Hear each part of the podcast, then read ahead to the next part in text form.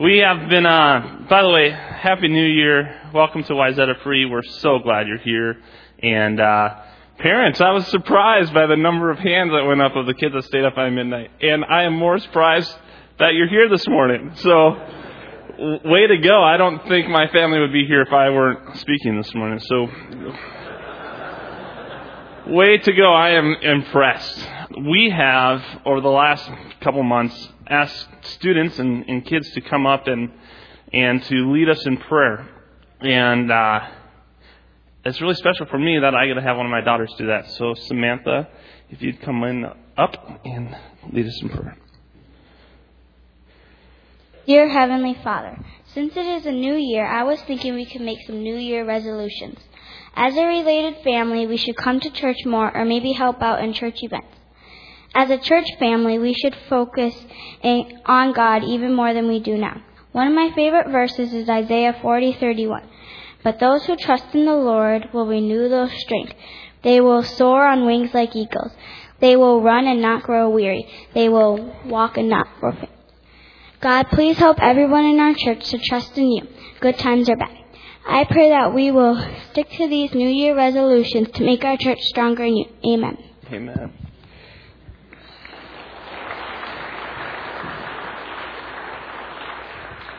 I have uh, three wonderful daughters, and Samantha is the oldest of the three. And and uh, I got to tell you something that that Shirley said is, you know, the, this legacy that we're creating, and and she she talked about how, you know, way back, fifty, six, almost sixty years ago, how this prayer group turned into what is now Wayzata Free, and she said 1978. Well, you know what? In 1978, that's the year I was born. And if we can just look back, and, and, and I know for me as a father, there, there is nothing I want more than for one day my kids, after they have gone from my home, to love Jesus. I want them to, to be in love with Jesus. Not know who Jesus is, not but that's what I want as a parent, and I believe that's probably what many of us as parents have a desire for our kids that they will know and, and love and follow follow Jesus. And my kids so often remind me uh, of a passage that's, that uh, talks. Jesus talks about the kids coming to him, and the passage says, if you want to put that up there, Shelby, it says, people in Mark 10, 13 through 16, it says, people were bringing little children to Jesus for him to place their hands on them. And when Jesus saw this, he was, or when when Jesus saw this, he was indignant. He said to them, Let the little children come to me. I want them, and do not hinder them, for the kingdom of God belongs to such as these. I tell you, anyone who will not receive the kingdom like a little child will never enter it. And he took the children in his arms and he placed them in his hands and he blessed them. I had tell you, I was driving into church this morning and I thought, oh my goodness, how many things can go wrong on a on a Chris, on a New Year's Day? There's snow on the road. It's slipping. I almost slipped as I walked out my door. I was trying to get things going, and and I walked every morning on a Sunday morning. We have a team that gets together and prays. And I walked in there and they said, Kevin, we've been praying for you, and we we were praying for you as as you were driving in, and as we were driving in, and and I said, well Bruce is going to step in and do the children's message, so we should pray for Bruce as, as well. And one of the prayers that came was how, how our kids can hear such a simple message. And it means so much. And we in our adulthood have almost forgotten the simple messages. We, we have sometimes complicated things to the point but really we don't understand anymore. And how, how Jesus reminds us to, this is simple. This stuff I have for you, be, be simple. But it's out of my desire, my greatest desire for my kids to know the Lord, that Teresa and I pray for the girls each night as we tuck them in. That we remind them of godly principles before they go off to school. And, and it's, it's it's what causes us to give up our time to make sure they're at Adventure Club or that they're going to camp. So we put resources into that and we put them in spots where they are going to know Jesus. You see, Teresa and I have come to this agreement that it's not about us. It's about our kids. We know who Jesus is. We love Jesus. And nothing is going to change that for me.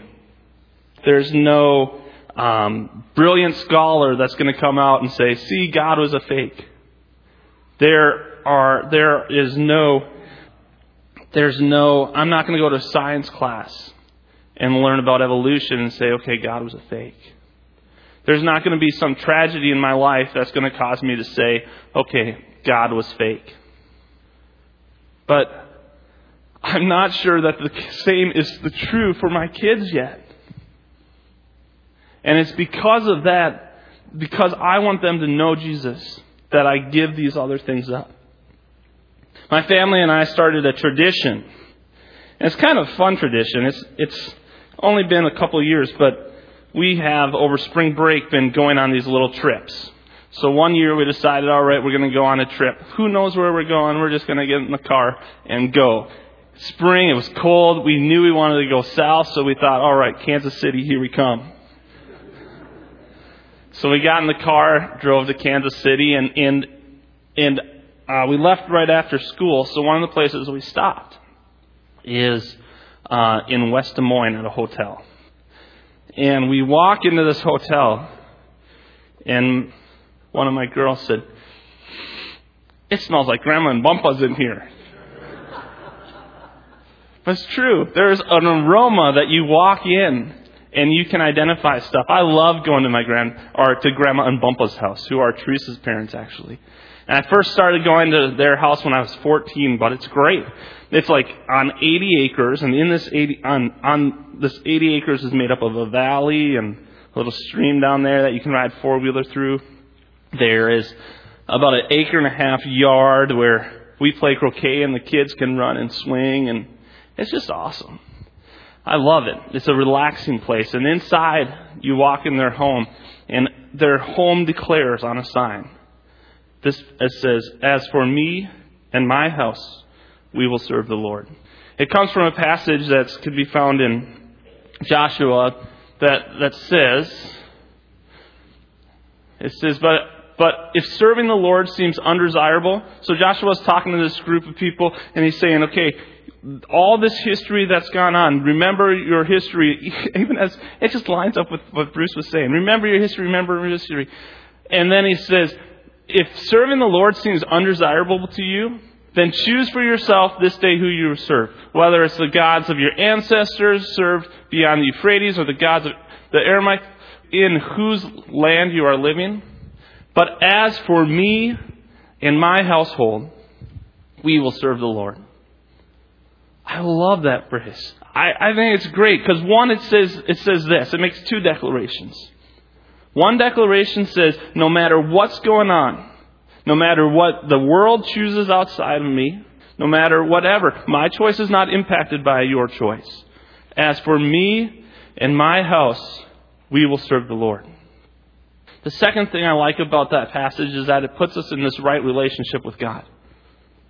It says, we will serve the Lord. It's not about God serving us. It's not about, uh, it's not about us at all. It's, it's about us choosing who we are going to serve. So as I was preparing through this message, I was, I was looking back and went into the New Testament in different places and thought, well, what is it to serve God? What is it to serve God? Is it getting up on New Year's Eve, I mean on New Year's morning and coming to church at 10 o'clock after we all stayed up way too late and probably ate more than we should? And well, maybe. But there's more to it. A, a service can't be passive.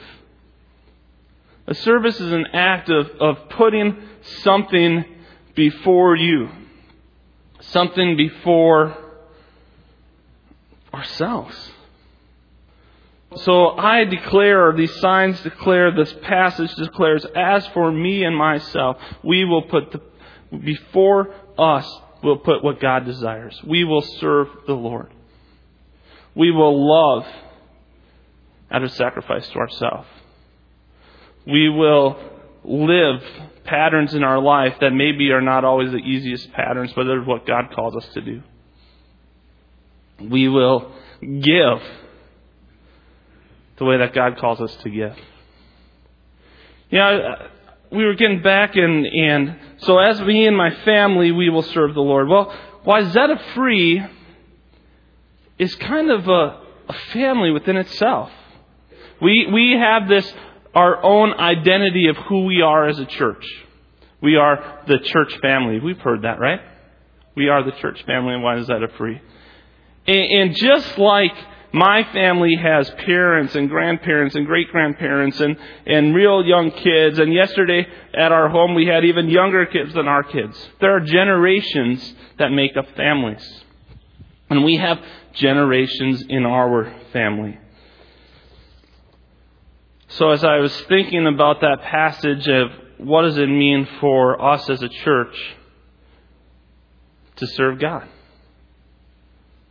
What, what an, in 2012 does service look like? Does our family look like? And I, I was brought to this passage that was up on the screen just a moment ago, and, and this is what it says again in 1 Corinthians 12, 14 through 27. It says, Even so, the body is not made up of one part, by, but many. When you hear Wayzata body, you can just put in Wayzata free for this talk. So even so, Wayzata free is not made up of one part, but many. Even so, the body is not made up of one part, but many. Now, if the foot should say, Because I'm not the hand, I do not belong to the body, it would not, for that reason, stop being part of the body. And if the ear should say, because I'm not the eye, I don't belong to the body, it would not for that reason be stop being part of the body. If the whole body were an eye, where would the sense of hearing be? If the whole body were an ear, where would the sense of smell be? But in fact, God has placed the parts of the body, every one of them, just as He wanted them to be. If they were all one part, where would the body be? As it is, there are many parts, but one body. The eye cannot say to the hand, I do not need you. The head cannot say to the feet, I do not need you. On the contrary, those parts of the body, those parts of the body that seem weaker or are indispensable. And the parts that think they are less honorable, we treat with special honor. And the parts that are unpresentable are treated with special modesty, while our presentable parts need no special treatment. But God has put the body together, giving greater honor to the parts that lacked it, so that there should be no division in the body, but that its parts should have equal concern for each other, but that its parts should have equal concern for each other. If one part suffers, every part suffers with it. If one part is honored, every part rejoices with it. Now, you are the body of Christ. And each one of you is a part of it. I was thinking through and thought, okay, what are what are the eyes and the ears and the feet? And really we don't call them eyes and ears and feet, we call them different ministry classes. You know, we have the navigators, we have fusion, we have worship and prayer teams, we have kids, we have youth, we have ambassadors, we have uh, a second hour elective, we have all these different groups. Not only that, but we have people in their 80s, we have people in 70s, 60s. I mean, we go all the way down to newborns. We are a body of many generations. For a long time, we, we have shared with, with the congregation, and as a church, we've set out to be a multi generational church. The reality is, we are a multi generational church. If that's our goal, we've achieved it. That's not my goal. My goal is to be a unified, multi generational church. How do we become a unified, multi generational church? Well, what it takes is for one body part not to think themselves greater than another body part. It's us that have great honor in the church to put those with lesser honor above. How do we do that? As a staff, we go on these staff retreats annually, and, and someone in the church really blesses us as a staff and allows us to go to a retreat center, and it's, it's wonderful. And we came back from the retreat center with a purpose and a mission, what our goal is going to be for this next year. And our goal and purpose is unity. Is unity. You see what happens sometimes, and what I pray doesn't happen as I get older, and I kind of see it happening in different ways already, is we go, there is nothing I want more than for my kid to grow up and know Jesus. Second to that should be, I want your kid to grow up and know Jesus. And sometimes that's hard for us. Sometimes it's, it's a struggle for us to put our style second to what needs to be there. Our attention span second. Our resources second. And I don't have this great idea of how to make this happen, but I know for my resolution for 2012 for Wayzata Free, it would be how are we a unified body?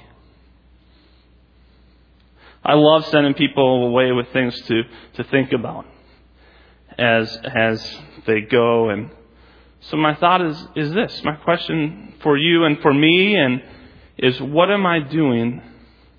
What am I going to be set to do in 2012 to unify my body? To unify the body that I belong to? To unify Wayzata Free Church? Let's pray.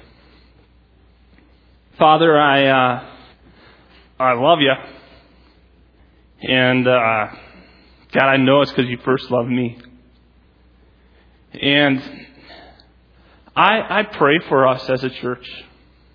I know that we all desire to give you the glory, and that looks different depending on what part of the body we are. Some of us that's raising our hands. Some of us that's a quiet prayer. Some of us, Father, are. God, just read our hearts.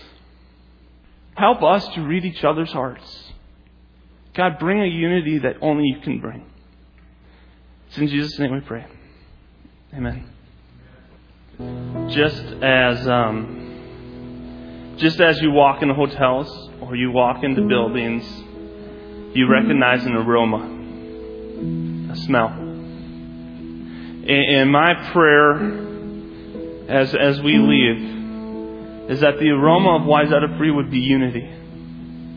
That you would walk in to our building, to our body of people, and the aroma would be unity. And I pray as we as church family, we serve God, as we walk with the Spirit, and as we seek to become more like Jesus, we'll do so unified. God bless.